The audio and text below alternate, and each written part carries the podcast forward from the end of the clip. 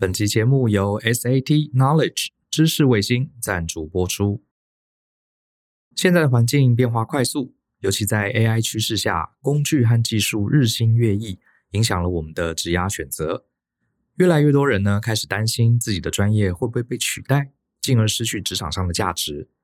但是啊，不论未来趋势如何改变，职场竞争力的关键仍然是我们在商业社会中如何创造价值、传递价值以及交换价值。这也正是培养商业思维的本质。如果你也想要培养商业思维，这堂线上课值得你参考哦。课程名称叫做六十天商管学院，教你如何赚钱、省钱，做出好决策。它是由台积电前财务高阶主管，还有淡马锡集团的前高层郝旭烈主讲。他将从商业、管理、财务三大面向规划包含六十个单元的商业知识学习系统，帮助你呢从一个个成功还有失败的商业案例中学习管理经验、决策判断以及问题解决的能力。不论你的目标是赚钱、晋升、转职、创业还是经营个人品牌，这些啊都是相当重要的关键。募资期间享有限时优于三八折的优惠，结账时候呢，输入大人学听众的专属优惠码 S M T K 三百， 还可以再折三百元。欢迎点击节目下方的资讯栏，了解更多课程详情。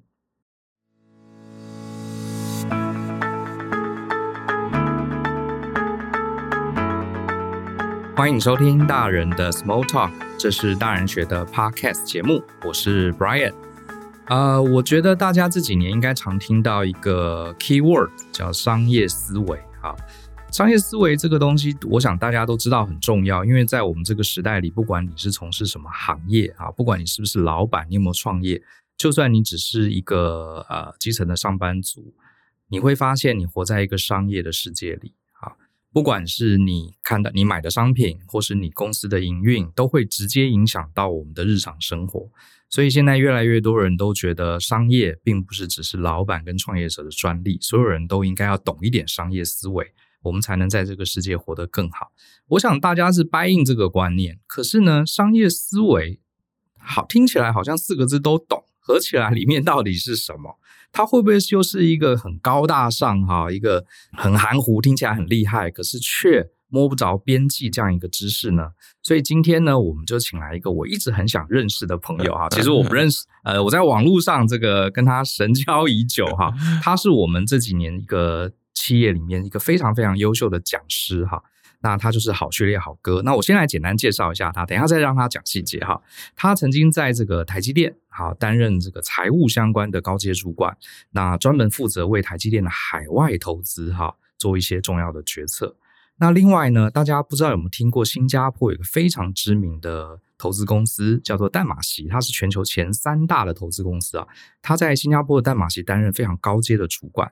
那它现在呢是大亚创投公司的执行合伙人，它每年呢、啊、要审阅超过一千件以上的投资案，所以它是一个创投啊创投领域的专家。然后当然他在这个闲暇之余哈、啊，也愿意为企业还有一些中小企业的老板上上课，担任他们的顾问。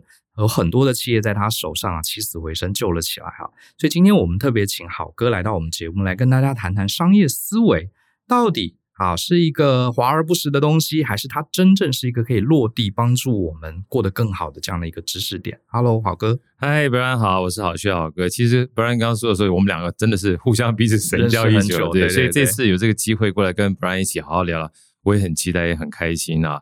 就像刚才 Bryan 介绍的，其实我一开始工作其实很简单，大部分都在企业里面。那像 Bryan 刚刚讲的说，其实企业讲师这样的一个角色，其实对我而言是没有预期的、嗯、啊，就是因为呃，我大概从二零一二年回来开始做创投这个工作的时候，因为它的空间比较多啊，时间上比较弹性，所以比较有机会去看到各种不同的行业。那相对于有时间的话，把过去一些呃学到的东西做整理啊，才有这个机会的话。来认识的类似知识内容产业，像大人学也是一样嘛。那知识内容产业之后，从线上课程，然后接下来变成线下的讲授，才有这样的一个接触。那其实就像刚才 Bryan 说的，我在过去呢第一份工作、呃、很多人都说台积电我第一份工作财务，其实呃财务是我进去做第四年之后才开始做的。哦，是。对，前面三年的话我是工程师。哦，你也是工程师背景。对，我是工程师背景。这个我知道。OK。比较特殊。但是因为呢，后来因为我第一堂课跟书啊都是写财务的，嗯，所以在角色的定位上面，待会其实就像 Bryan 讲的，其实商业思维这件事情其实一个很简单的概念，跟定位也有关系，就是别人怎么认定你嘛，他才能去买单嘛，哈。所以因为很多人在开始认识我的时候是以财务为主的，不管说是线上课程或是书，对，所以在介绍的时候就把它着重在财务这上面。那我一开始的时候，事实上去台积电啊申请的时候也是申请财务。只是那个时候呢，台积电它大部分的财务人员都是来自于海外，那就像刚刚 Bryan 说的，可能针对公司内部的资金管理跟控管、啊、比较是着重的。对，那像做公司理财而言的话，我们比较不是一个、呃、符合他们匹配的那个时候的角色。那刚好大学是念工业工程，所以他们呢在制造工程师上面、工业工程师上面有这样的缺啊，就问我愿不愿意，我说好啊，所以我就到工厂去实习了大概六个月的时间。我也很感谢当时这个面试我的算是我的恩人啊，所以后来变成呃我的主管，然后再把我从制造部呢到了这个工业工程区去了解整个工厂内部的流程。后来我们开始计算所有的投资，这个投资我们叫 三 C， 就从 capacity 产能算到所谓投资的这个资本支出 capex， 然后最后算成本。那因为在工厂里面了解所有流程，知道他花的时间，知道他花的成本跟产能之后，其实对后来啊，在投资决策上面就比较不会慌，嗯，而不是只有数字而已。因为知道运营，你才知道数字的知其然，知其所以然。就是这些数字背后，你其实是有个即视感的，对，你有即视感，对，你知道它是什么哈。就像我记得那个时候，我到了呃，从工业工程，然后到这个财会的时候，被财会拉去的时候是到大陆去。那有一段时间呢，就听到我们这个营运的副总来跟我们做演讲分享，他说了一句话，其实让我很有感触啊。他说：“哎，我们身为财会的人啊，在跟我们这个制造部门或营运部门在分享数字的时候，能不能带点温度啊？”嗯、我们听不懂，你知道吗？他说什么叫做温度？我简单解释一下，就是数字是冰冷的，但是你在分析的过程，我们过去是好是坏，我们的趋势是往上往下走，你要跟着我们洗，跟着我们背，对，我们才知道往哪里走。啊，要不然纯粹报数字的话，我都感受不到这个数字对我们将来的意义是什么。所以那一刹那呢，我就知道说，其实某种程度上面，像这样的一个数字的陈述啊，它是要对未来有修正的方向。嗯，那这个东西呢，是温度它本身的含义，因为你要方向做决策嘛，啊，所以它也是商业思维的一部分。然后后来做着做着呢，我从呃台积电，然后到立晶半导体，立晶半导体就是另外一个起源。那时候从台积电大陆回来之后。后来因缘际会被 Headhunter 找去了这个立晶半导体，然后做了将近五年的时间。那很多人都说，哎，好哥怎么做了半导体之后还有这个机会去做这个银行啊，哈，淡马锡投资。其实我在立晶半导体的时候我也很感激，那时候我做总经理特助，然后做总经理特助之后呢，做着做着为什么会去做总经理特助，因为其实当时我从大陆回来的时候，呃，立晶半导体基本上跟尔必达他们两个是合资公司，然后未来的话也有想要到大陆去做投资，所以希望呢能够有我的加入呢去做类似这样的一个专案。那做着做着呢，没想到我们就跟尔必达做了个合资公司，在瑞晶半导体，所以我就进去呢担任所谓技术移转谈判，还有包含去采购跟 merge， 所以这些东西都是不其然去做到的东西啊。所以我常讲说很多工作，他说好哥你这怎么去做职涯规划的？对，我说没有职涯规划这件事情，因为我不知道，我说就我而言我是不知道的，只是刚好你碰到这个机会来的时候呢，你就愿意去做。嗯啊，我还记得，呃，那个时候在台积电到了立晶半导体的时候，我算是一个新人嘛，虽然做这个总经理特助，然后我们总经理说去叫我参加这个技术移转的会议，啊，我自己举手说我想要做这个会议记录。很多人都说，哎，好哥你为什么做会议记录？因为这是我在台积电，我老板跟我讲一个小小的叫 tips 啊，一个叫做。算是小故事，也是一个小提醒。他说你不要小看小事儿这件事情，如果你做会议记录能够做得好的话，你就掌控所有会议的流程跟他会议的精神。所以那个时候呢，我每次做完会议记录之后，加上我那个时候会议主持人也算是我的学长，我觉得他非常棒。他说每一次做完会议记录之后，我们是跟日本做会议记录，然后我们双方之间呢都是用那个即写的白板，即写白板立刻可以印出来，对，所以我们有一份他们有一份，如果有任何上面需要修改的话，他们立刻在上面修改，我们也在这边修改，就汇整成一整份，然后双方签字，就代表我们当场会议记录的合意了。对，那每一次这样做完之后呢，我就觉得我功力进步一甲子，因为本来对这些事情也不是很熟悉，尤其技术，尤其双方之间过去曾经有过的叫做认同。但是你只要透过一次会议之后，你不懂就问啊，比如哎 Bryan 这个东西怎么会这样子啊，你们告诉我一下，稍微解释一下。你只要虚心愿意求教的话，你吸收最多。所以因为这样的关系，我在六个月之后就坐上主谈桌了。嗯，啊，因为你都理解啊，刚刚好我们这个本来的主持人去做另外一个专案。所以我说很多的时候呢，其实不是你去计划的，但是当来的时候呢，你如果能够提供比别人预期还更多的价值的话，我叫超越期待。嗯，对，那某种程度上它也是一种商业思维。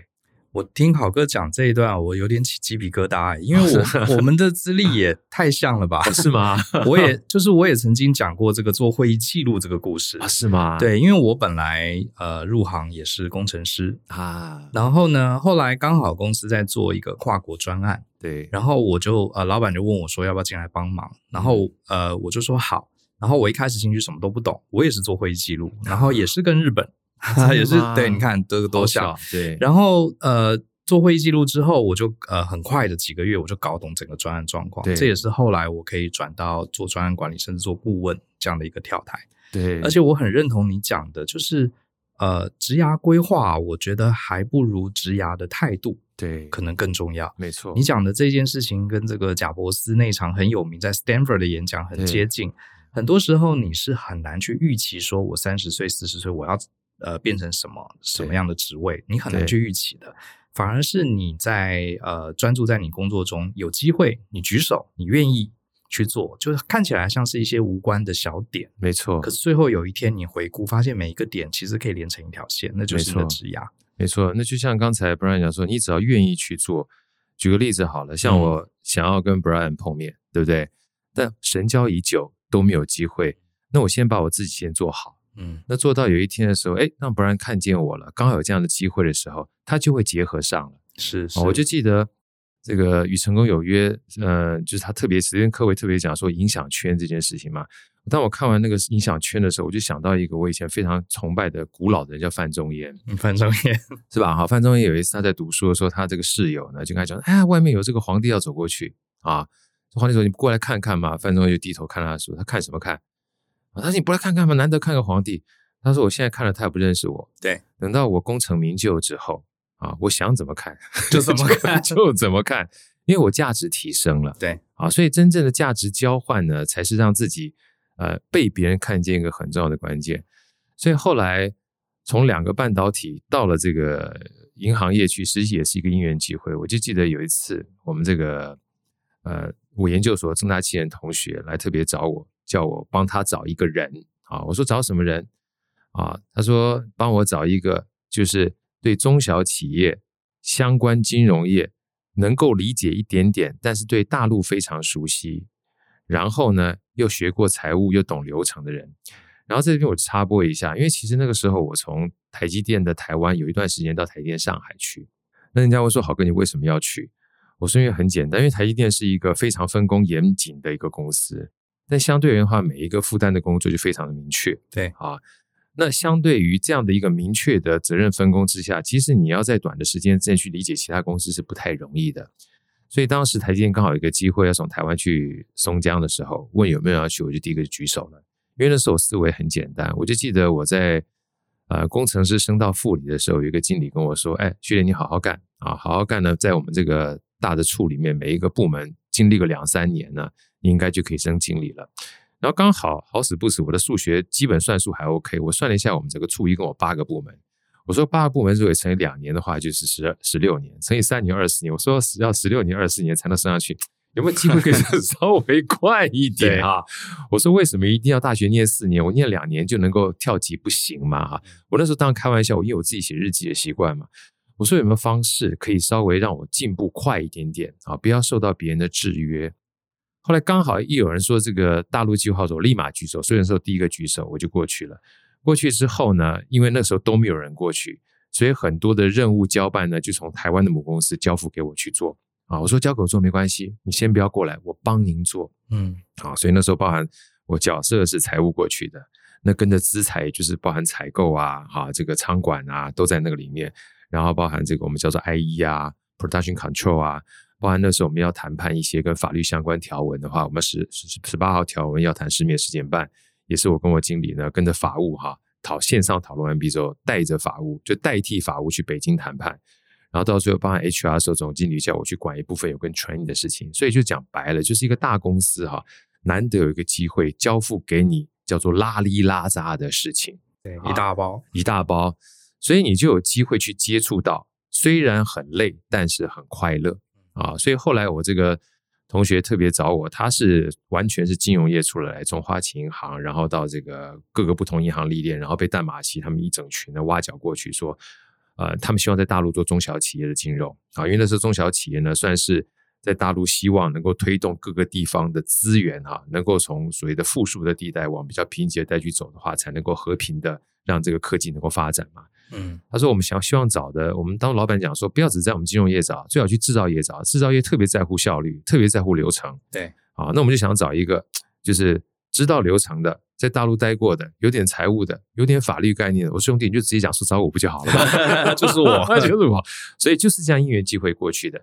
所以每次我讲完这一段的时候，我都开玩笑跟别人聊说，要非常的善待你身旁周遭从小一起长大的哥们儿，因为有一天呢。当你做的比较好的时候，你就比较容易被看见。是啊，这个就是一个过程。后来其实二零一二年，我大概在大陆待了五年的时间，呃，那时候其实也蛮辛苦的，因为我们是在各个地方去设立金融机构，所以也看到很多别人看不到的地方。所以每次别人在这跟我讲大陆的时候呢，我说可能听别人讲啊，叫百闻不如一见。对啊，如果最好的方式，我们从小一起听过的就是读万卷书，行万里路嘛。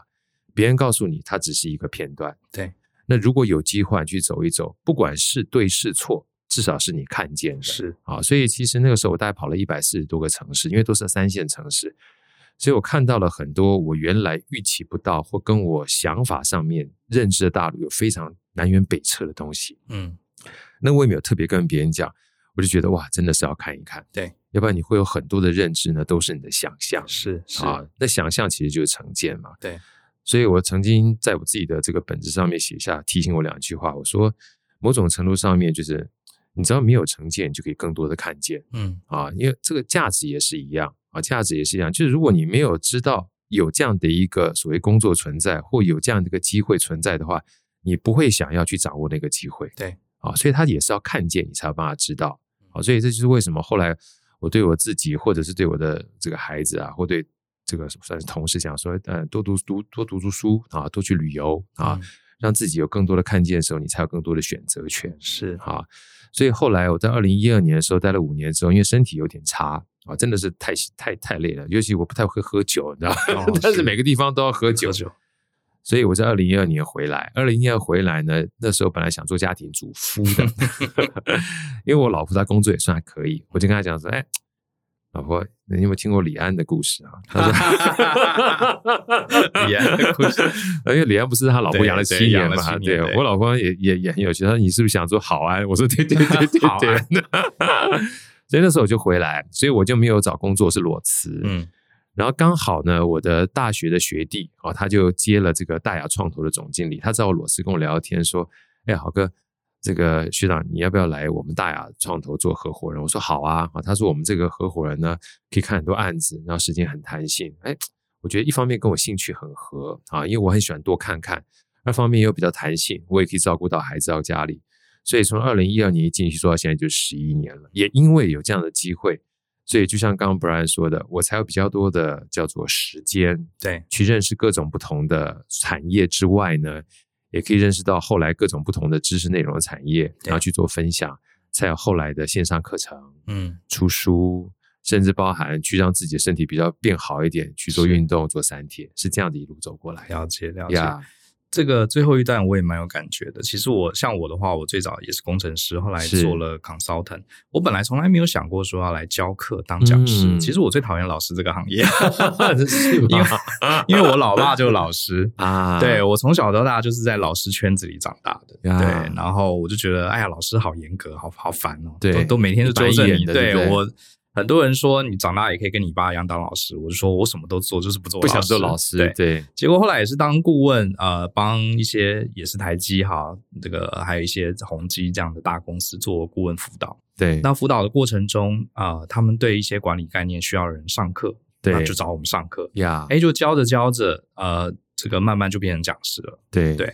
所以其实有些时候真的就像你说的哈，就是只要你肯愿意做，机会很多。没错，对，没错。我我们在学校，像我觉得这个观念其实蛮值得跟大家提提。我们以前在学校里，比如说要参加什么奥林匹克数学啊，或者去外面演讲，好像都是要有资格才能去，对对不对？老师说哦，你是全班前三名，派你去参加什么奥林匹克，派你去参加英文演讲。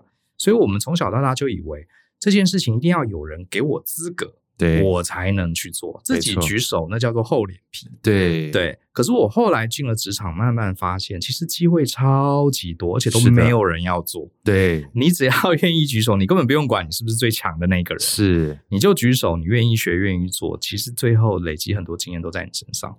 真的，我觉得举手这件事情啊，后来我看了一本书，有点忘记那个书名了，嗯、他说不是因为厉害才开始，是因为开始才厉 害, 才厉害真的是这样。所以 你, 所以你要做着做着，我们也不是从小就一出生就长成这个样子我们是花了好多年才长这个样子。所以我觉得只要愿意之后呢，一点一滴啊，你只要做的都是赢的。是是、yeah、而且我觉得在企业里面啊，把手举起来这是你的责任，是，可是后面事情其实有一大半不是你的责任。怎么说呢？因为老板，比如说我当年要当专案经理，好，其实我才二十几岁，我就举手说老板这个案子可不可以让我带带看。嗯，那老板说好啊，让你试试看。其实很多人会很害怕举这个手，可是当时我心里就很厚脸皮啊，我心里想说哎，是你说可以的哦，对，所以表示你觉得我 OK 哦，到时候出了什么问题是你看走眼。真, 真的其实 Bryan 讲这句话很重要。其实你举手你以为很勇敢，但是老板愿意让你这个举手被实现，他也很勇敢，他也很勇敢。那既然他都觉得你可以，你为什么自己觉得自己不行？对对啊，啊，你讲这个东西，我这另外换我鸡皮疙瘩起来。我当时第一份工作在台积电啊，虽然是做制造部去那个做 training， 后来我的老板事实上是做流程改善的。嗯、那时候他第一个叫我去做专案的时候，就叫我做专案经理，我就跟他讲说，老板我不行，他妈就劈头盖脸就把我一顿痛骂，你知道？他我都觉得你行，你干嘛觉得不行？自己说不行，对啊。那、啊、你平常你想要去表现，给你表现的机会，你还畏畏缩缩的。我说可是会有很多问题，很多人都不认识啊，哈，然后我又没有这个资历。他说你做了不就有资历了吗？对啊。然后你认识这些人之后，你不就认识了吗？对啊。然后问题你开始处理之后，你不就厉害了吗？我想想，这个逻辑好像没问题，真的是这样做啊，真的是这样。所以很多时候真的就是一个态度，没错，态度问题。那我也好奇，就是呃。我们大家对创投这个领域啊，都有一层这个神秘的面纱。对，你可不可以分享一下？呃，站在一个专业的创投者，你们是怎么来看这么多的公司，决定哪些公司你值得投，哪些公司可能先看先放着？好像 Bryan 问这个问题啊，我必须老实说，在我二零一二年进来创投之前的话，我对创投也是一知半解的，都从书上知道的。因为一般而言，我们讲说投资啊，你最清楚的投资大概就是投资这些上市上柜公司，因为每一季、每半年、每一年，它都有非常明确的这些财务报表，还有会计师去做验证。相对而言的话，你比较有保障嘛，哈，这个风险相对比较低一点。可是创投呢，常常去投的话，都是一些先期跟早期的公司。当然，我们也有一些投资上市上柜的公司啦，那基本上是一个你投资的组合里面做一些配置。嗯，但很多的它都是不规范的公司。对。那为什么好像郝哥你为什么要投不规范的公司？有各种不同的原因。我说主要原因有三个。好，第一个的话呢，就像我们讲说被投资的公司是小孩，那投资的公司是妈妈。那很多的时候投资的公司去投资小孩，他是要扩张他的业务的。嗯，啊，就像把自己产品线的扩张，我们叫战略型的投资嘛。啊，希望能够跟你共好。那另外一种就是我觉得你可能是敌人，我把你基本上拉拢进来之后、嗯、就不会成为敌人，成为一个家族了、哦、啊，所以还有这一层啊，就基本上它是一个所谓联盟的概念、嗯、啊。那第三个就相对简单了，我觉得你未来可期，我想赚大钱，所以投资你在别人还没有看清楚的时候呢，我就早点进去，就像当初软体银行投资阿里巴巴一样。嗯，啊，所以要么就是共好战略型的投资，要么就是把你拉拢战略型的投资，第三种的话就属于财务型的投资。那这三件事情呢，其实大家认真思考一下，我们基本上的假设底层逻辑，套用这个刘润老师的底层逻辑这四个字，你都会觉得这个公司它后市可期。对，后市可期。那什么叫后市可期呢？就是未来它的产品跟服务啊，会有人买单，没了，就这么简单。那时候什么叫做买单？这个就是一个商业思维很重要的一块。打个比方说呢，它不是一个红海里面中的一环，因为红海就跟大家一起竞争了嘛，它一定是蓝海。但是蓝海倒不是说一定要大幅度跟价不一样啊，就像我在这个知识微信有一堂课里面我特别说到的，呃，我记得那个华山广告 C E O 有次曾经说过，他说你不一定要样样好，你只要一样好就行了。而这个一样好呢，有没有一个比较简单的例子可以让别人知道？说口碑，我就听到什么口碑？他说我们常常听口碑这两个字，他的定义我非常喜欢。他说呢，口碑就是用一句话让客户说出你的好。嗯嗯，而且不是你说，是客户说。客户说，嗯，客户说代表客户记住了，而这一句话因为很短，他记住了，而他记住的是你的好，而这个好不用很多点，只要他觉得你好就好。对啊，因为我那时候听华山讲的时候，他特别举了就是呃，大家可能有听过的王老吉凉茶。对啊，王老吉凉茶呢，他跟着后面的 slogan 呢，就是怕上火喝王老吉啊，那王老吉基本上可以解渴啊，可以很舒爽啊，但他讲怕上火，他就让你记住这一点。如果你真的觉得这一点对你很适用的话，你就会跟别人口耳相传，哎，你火气大，喝王老吉啊，就类似这个样子。感冒用思思，感冒用思对, 对，感冒用思思也是我们那个时候在上广告管理非常经典的一个案例，是因为他把品牌跟你想要治的疗效都放在一块，嗯，而且跟洗脑一样记得住啊。所以就是因为这样的关系呢，我们在创投里面常常讲说，你不一定要比所有人都强，但是只要客户记得住你的强，你就会很强。对，所以其实呃，我自己个人觉得啦，身为一个创投，看了这么多的行业啊，呃，某种程度上面不是看这个创业公司有多强，而是他对客户的在乎度有多强。对啊，因为他如果很在乎客户的话，这才叫买单的环节嘛。所以别人常常跟我讲说，因为每个人看的案子可能不太一样，说哎呀，这个所谓的 I P 啊 R D 啊是不是很重要？我说 I P 啊跟 R D 啊， I P 就是智慧财产权啊，研发这个专利权重不重要？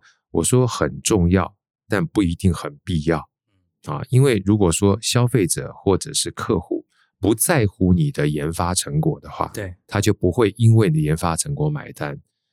这边我举个简单的例子，是我亲身发生的例子。大概在二零一二年回来，我在一三一四的时候，有一次去一个就是叉叉电子专卖店去买这个四十二寸的液晶电视。然后买这个电视呢，我一进去之后，我就看到旁边一个电视九万八啊，一模一样的。另外旁边呢，左手边是九万八，右手边呢是四万六，那简单就差了一倍，你知道吗？我一看说奇怪，哇！我就问那个店员说：“哎，这台哪家贵啦？啊，我这台就好诶，我你讲。”我说对后哈哪里好？他说这一台哈基本上是我们所有的这个液晶萤幕显示里面解析度最高的一台哦，他花了非常多的研发成本在做解析度。解析度，哎，嗯，然后接下来话锋一转，嗯，够哈，人的眼睛辨别度是有限的啦。大家听这一段哦，很有趣哦。你再看看旁边这台，你按照看哦，你看过嘛无差啦。啊啊不过哈，他就说你看这个九万多块的哈，他那个机身哈好厚，嗯，你看这个四万多块的就 boy 啊啊，解析度又没差多少啊，但是那么轻薄短小，你挂在家里是很漂亮的。我那时候立刻觉得他一定收了这个四万的，对，回扣比较多。但是重点是什么？他讲的句句在理，嗯，就是在我的消费者的心目当中的话。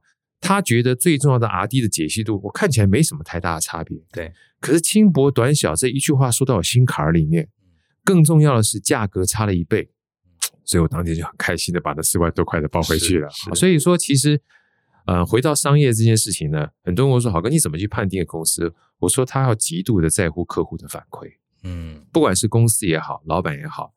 那我们在过程当中也常常会提醒我们的创业家说。”呃，你不要在一个 R D 的心态去看待你的产品，对啊，因为你不要太喜欢你的产品，不要跟他谈恋爱，对，不要跟他谈恋爱。你可以试着把它做好之后，早一点让客户去看。丑媳妇要见公婆。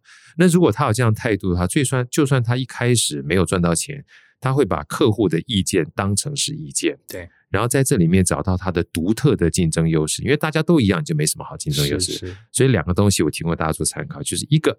要把客户当成是最主要的反馈对象。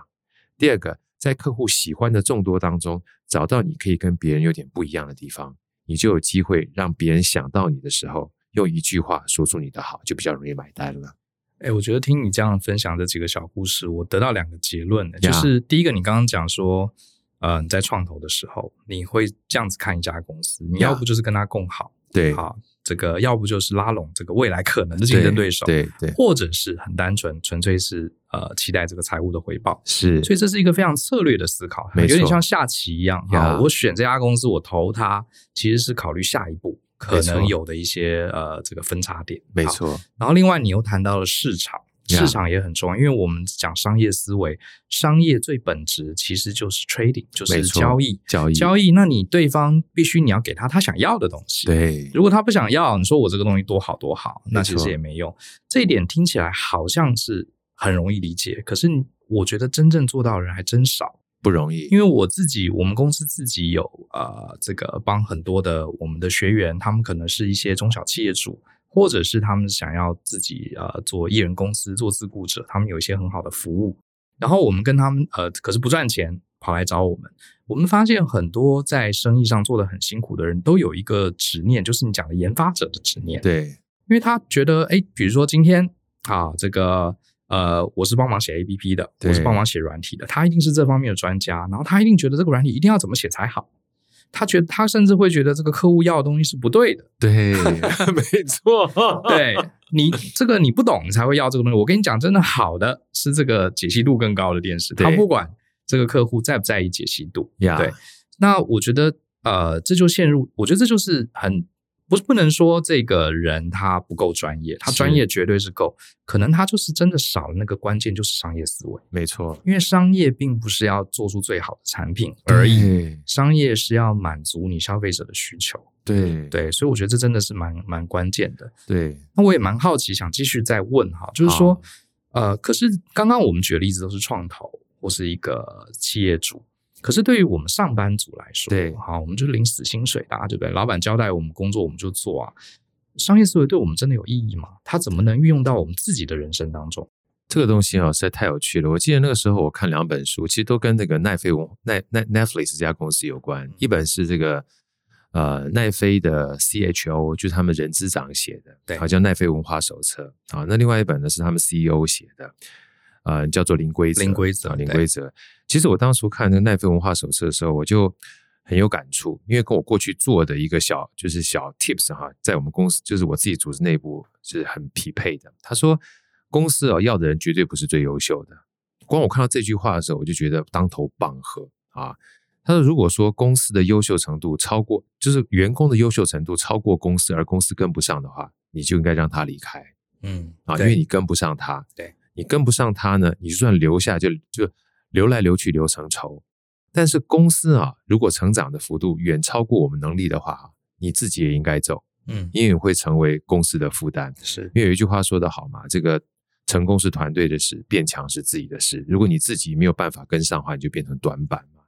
那如果在这种程度看起来的话，那如果我们今天只领死薪水三万块钱的话。你希望到五万块钱，一个最简单的概念是什么？你要先变成有五万块钱的价值，嗯，而你可以提供给公司五万块钱的价值，对，这个时候呢，公司才会付给你五万块钱的价值。它的核心概念两个字叫做匹配，有没有跟我买东西是一模一样的？是。我说为什么跟我之前自己的小故事有关呢？因为其实我是有点不太安于世的，我所以不安于世就是包含我在台积电第一份工作，我几乎每一年都会把我的履历放在这个就是求职网站，所以看一下了解自己的市场，对，然后别人也会去找我去面试，我就都会去面试，因为我曾经读到一本书，他说面试啊，它本身也是一个很重要的技巧啊。曾经有人说过说，从你进入到这个面试官的面前呢，到坐下，到他决定要让你进来公司或打算要怎么送你走的时候，七秒钟的时间，哇塞，我说七秒钟不就跟一见钟情是一样？你肯定要好好练习。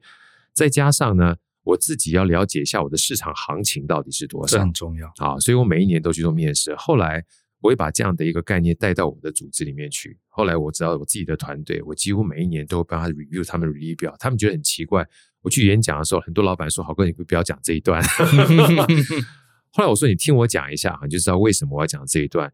因因为其实你就算不让他们做履历表这件事情，你每一年的话也要叫他们做绩效考核，可绩效考核基本上是一个死的东西，是一个非常主观的东西。但是当他们去外面啊，只要一把他们的履历跟他们的资历呢放在上面，让外面去做评价的时候，哇，那个基本上太有趣了。因为我每天都鼓励他们出去，比如说今天哎，好哥出去的时候，我找一个这个人回来，回来说，哎，怎么样，兄弟，你今天去面试怎么样？嗯，我面试完了，不过我觉得公司冷气还蛮冷的，这个人情还蛮温暖，我觉得还继续带他去。你肯定知道他出去面试不是有什么好结果，对不对？但是回来跟你讲说啊，我今天面试的非常不错啊，那你就要知道公司有没有这个机会可以让他升官加薪，或者是说你实在太棒了，你就出去吧。所以这个东西某种程度上面运用在我们自己身上，你就把它当成是一个很重要的关键。什么关键呢？我特别介绍一本书给大家，叫《快乐实现幸福自快乐实现自主富有》。纳瓦尔讲的，我们要把每一个人自己当成一个产品。对，当你自己是一个产品的时候，你就是那个自主的法人。嗯，因为法人是自可是自然人是个人嘛。对，当你是一个自己的法人，你就是一人公司啊，是你就是自己的 C E O。你要把怎么把自己卖出去？嗯，那不是跟产生价值是一模一样的意思？对，真的是这样。对，你看你刚刚讲到说，你想要有五万块的薪水，你要先把自己变成五万块的产品，对不对？可是其实呃，这是有商业思维的人他就可以理解这句话的意思。对。可是如果还没有学会商业思维的人，他可能想法是呃，我拿多少钱做多少事。对，你给我三万块我就做三块钱事， 我, 我为什么要去举手去写什么会议记录，我为什么要自己去承接这个专案？对，对不对？所以呃，当然啦，我也不能说这个有呃，两者有任何一个人是错的，我觉得它就是一个思维价值。没错，我觉得就像有人呃在政治立场是左派右派一样，你没有说，你不能说谁是错的，它就是一个价值观。那如果你是真的想在职场发光发热的话，我跟好哥都会建议，我觉得把自己当成一个 C E O， 把自己当成一个产品来经营。没错，你先把呃自己 build up 成一个五万块、十万块，甚至一个月一百万的价值。对，老板可能需要一点时间差。他才会发现，可是呢，你产品 build up 好，呃，这个是一个自由市场，大家迟早会发现。而且你是一个一百万的产品，呃，你开价九十万，一堆人抢，没错。哦，对啊，像刚才 Bryan 讲说，哎呀，我只有三万块钱薪水，我就做这么多事情。大家想想看，这个就是把你自己定位变成三万块钱。是啊，你今天除了一般这个，我们讲说路边摊去吃一碗牛肉面。跟到的高档五星级去牛肉面本来就是不一样啊！如果在路边摊说，哎，我就是订一碗这个五十块的牛肉面，那他已经订一碗五十块牛肉面，他不可能要价一百五十块，一模一样的道理。你去想一想看，我们去买产品的时候，你要买便宜的东西，你到便宜的市场去买；你要买贵的东西，就到贵的市场去买，因为他们把自己定位在那个地方了。对，所以回过头来，定位谁做的？他自己做的。是。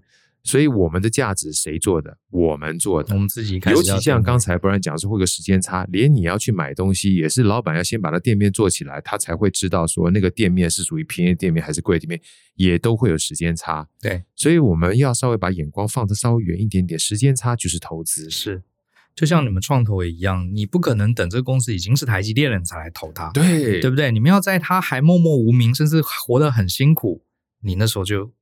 先投资会演嘛？对啊，对，没错，没错，一样。那我们自己也要提早投资自己嘛？对，对啊，就是这个意思。否则的话，你永远等不到被人家看上眼的那一天。真的，真的，真的，没错。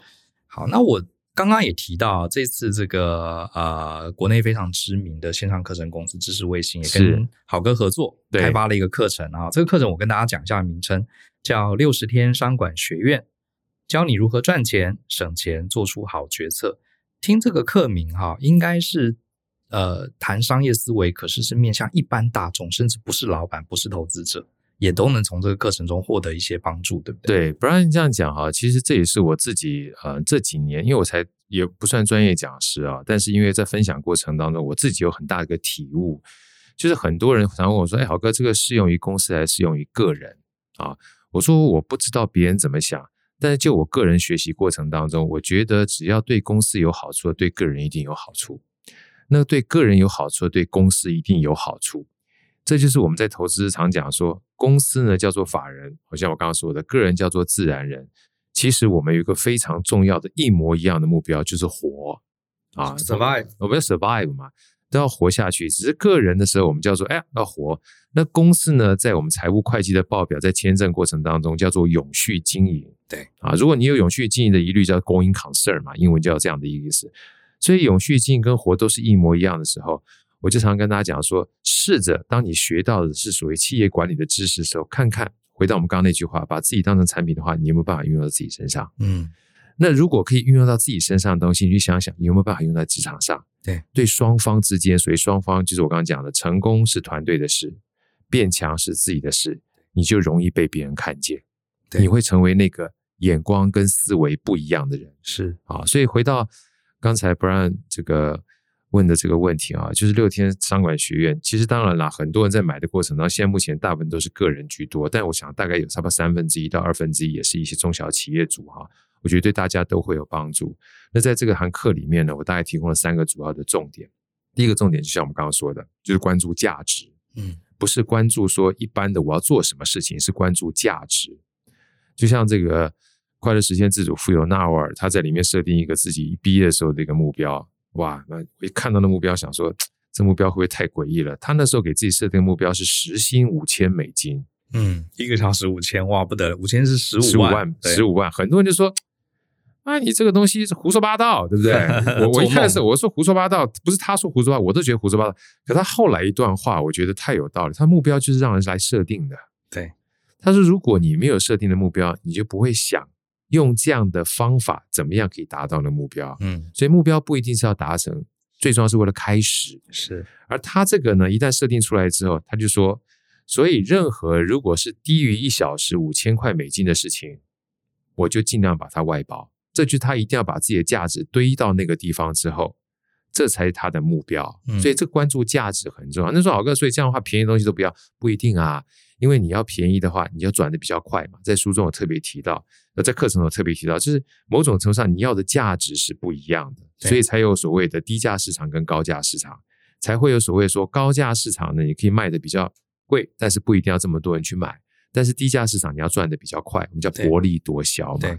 那当你关注价值完毕之后，你才有机会去得到你关注的资源。嗯，啊，这个资源其实一般讲是钱，但是我在课程里面特别跟大家分享啊，就是真正的资源其实不仅仅是钱，比钱更贵的是时间。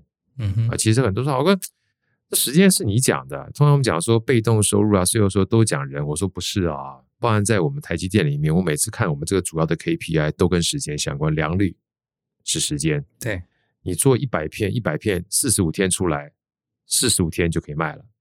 但如果你良率是百分之五十，要么你就要做两批，做九十天哪个出来；要么你就要同时做两批，你要花两倍的时间在机器上面消耗它不同，消耗一倍的机器成本才能够出来。所以这个时间是重要的。另外一个更重要，我们叫重置率。重置率每次我都说，好哥不一定是在工厂里面吧，只要是很多东西一次做不好，就要重置。有一句话不是说的好吗？不怕老虎一样的敌人，就怕猪一样的队友嘛。那猪一样的队友，他如果不努力、不认真也就算了，就怕又不是这么聪明，然后又很努力，你要帮他擦屁股的话就很辛苦。对，重置也是多花时间啊。像类似这样的东西呢，某种程度都跟时间相关。那更不要讲说我们讲的交期了。嗯。很多人说台积电的话，常常为什么这么在乎交期？如果一旦稍微有点差池，赔钱不就了事吗？我说台积电很大，但是下订单的这些 I C 设计公司很小，嗯，你要一起迟交给他，他后面一延了之后，搞不好连市场都不见了。对，市场不见，你只不过赔钱了事，他可能是活不下去了。是，他活不下去之后，你就没有这个客户了。而他的活不下去这件事情会变成你品牌上面的一个污点，对，别人也不能下单了，你还会觉得这样的一个时间的掌握是无攸关生死的嘛，对不对？他损失的不是钱，是信任资产，是信任资产。所以像这样的东西呢，就关注资源，你要先关注价值，你才能关注资源。那第三个呢，呃，我常常讲说，一群人哈能够走得远，一个人走得快。真正要让一群团队啊去帮你做事的话，其实第三个就更重要，这是一个商业思维，叫关注让利。嗯，让利呢是除了客户之外，去怎么样透过价值交换把别人的时间买进来。对，啊，把别人时间买进来。因为一本书叫做《通往财富自由之路》嘛，这个李笑来老师就说，人生有三种商业模式，一种就是贩卖自己的时间一次，一种是贩卖自己的时间多次，那第三种呢，集合众人之力，把别人时间买进来，再一起卖出去，我们就可以创造更大的价值。而让利，如果说就大公司而言的话，好像看起来一定要很多人才能够让利，但不一定。就算是我们一个人跟别人协作的过程当中，你要尊重让利这样的一个角色的时候，我常讲说专案管理，我们一个利害关系人嘛，他要能够成功的话，你要在乎利害关系人的好处，这个好处某种程度上就是让利，他不一定是钱，他只要在乎的东西你愿意给他的话，他就有机会跟你一起好好工作。我就记得那个时候我在淡马锡，那个时候已经创了，因为我们一共三家利工 entity， 将近八个月多，八个月多之后，我有一个大将突然给我提辞呈，工作的非常好，然后跟我讲说他要辞职，我脸都绿掉，因为我非常需要他帮忙。我说为什么突然提辞呈？他说因为我妈最近身体不好，那我 刚, 刚生个小孩，所以我没有办法朝九晚五的工作啊，我必须找一个 part time 的工作，所以每天早上呢，我大概花两个小时时间陪我妈去看医生，然后下午的话我要四点去接小孩。我说哦，所以你要去找一个 part time 的工作，你不是因为工作不满意你才要说没有，我非常喜欢工作，那简单，我给你 part time 就好了。对，我就给你 part time 就好了，你在家工作，你需要来的时候再来，你交付就行了。是，所以他很开心。所以后来呢，包含他后来新的商新的工作模式，我把它讲新的商业模式，因为本来是每天工作八小时嘛，那回去之后变成专案制的，那我就给他多少时间，你就告诉我就好了。我付给他的钱比原来还少之外，他所做出来的成效不亚于我原来嗯所预期的成效。嗯、是，这个基本上呢就关注让利。一旦让利之后，你会发现你有机会创造更大的价值，它就跟我们常常工程讲的 P D C A 一样，对，它就形成一个循环了。嗯，因为你让利会让别人呢帮你创造更大的价值，而更大价值又可以让你累积更多的资源，累积更多资源你可以再去让利，它就从关注价值、关注资源、关注让利，成为一个良性的循环。嗯呀。Yeah，这就是一整个商业的思维的方式，一个商业思维的模式。这确实跟我们传统受教育哦，要把手边的事做好，要做到尽善尽美。对，它其实更是一种比较全局的思考。是的，是的，嗯、是的呀。Yeah，所以我自己的感觉是这样子啦，因为呃，在我今天做这个好哥专访之前，我自己也认为我，我我跟Joe也常常写文章哈，是就是跟大家讲，每一个人不管你各行各业，一定要把自己当成是一家公司来经营，这个概念我们很认同。因为你想想看啊，现在我看一个报告是说，大部分的企业平均的存活年限只有十三年，嗯，那我们人在职场至少会待四十年以上， yeah， 那所以我们活的时间其实比远比企业要久。对，所以真正活下来的其实反而是你自己这家公司，是，对不对？那你自己要怎么把自己当成 C E O 好好的经营，不管是你的对自己的品牌的行销，你自己要管好自己的财务，你对于你自己的服务，对于你的价值，你也要去让它有增值。我觉得这门课程哈，叫做六十天商管学院，如果你可以理解这个，你可以认同这个把自己当 C E O 的观念，我相信这门课会给你一个非常直接的帮助。谢谢Bryan，嗯，谢谢。那最后有没有要给大家呃一些建议，尤其是对于刚出社会的年轻朋友？嗯，有非常，我有个非常想要跟大家提醒的，在课程里面就时不时的我会稍微提一下，就是穿插在课程里面，有点这个小小的置入我自己的价值观啊，因为很多人都知道赚钱很重要。啊，但是我常常有两句话呢，是老生常谈，所以我也不想说让人觉得好像是倚老卖老说。我说财富可以越赚越多，但时间只会越花越少。啊，时间这个是一个非常重要的资源，而时间呢，很多人问好哥说，好哥，时间能要怎么去做管理？我说以前我都觉得好好管时间，所以要塞很多的东西进去。后来我越长越大之后才发现啊，哇，这样的智慧不是只有我有，台积电也有。我说时间呢、啊，只能留没法管。嗯，好哥什么意思？我说就是留白。那好哥台积电留白，我说台积电基本上就是一个非常会留白的公司。它的产能利用率，在那个时候我在算产能的时候，它的产能利用率百分之百是只使用到百分之八十五，就叫做百分之百。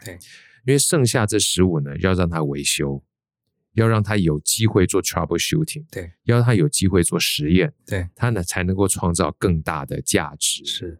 那这就跟我们讲说人的生命是一样的，如果你都塞满的话，你是没有办法帮自己增值的。对，所以很多人都讲说好哥我今天非常忙的话就能换取价值，我说忙没有办法帮自己增值，你就算每一天啊多个五分钟多个十分钟啊，就像大人学是希望能够提升我们所有人个人的价值，去做学习，去做上课，去看书，你每一天只要花一点点时间，或每一个礼拜花一点点时间投资在自己身上，你才有机会把你这个时间价值往上提升。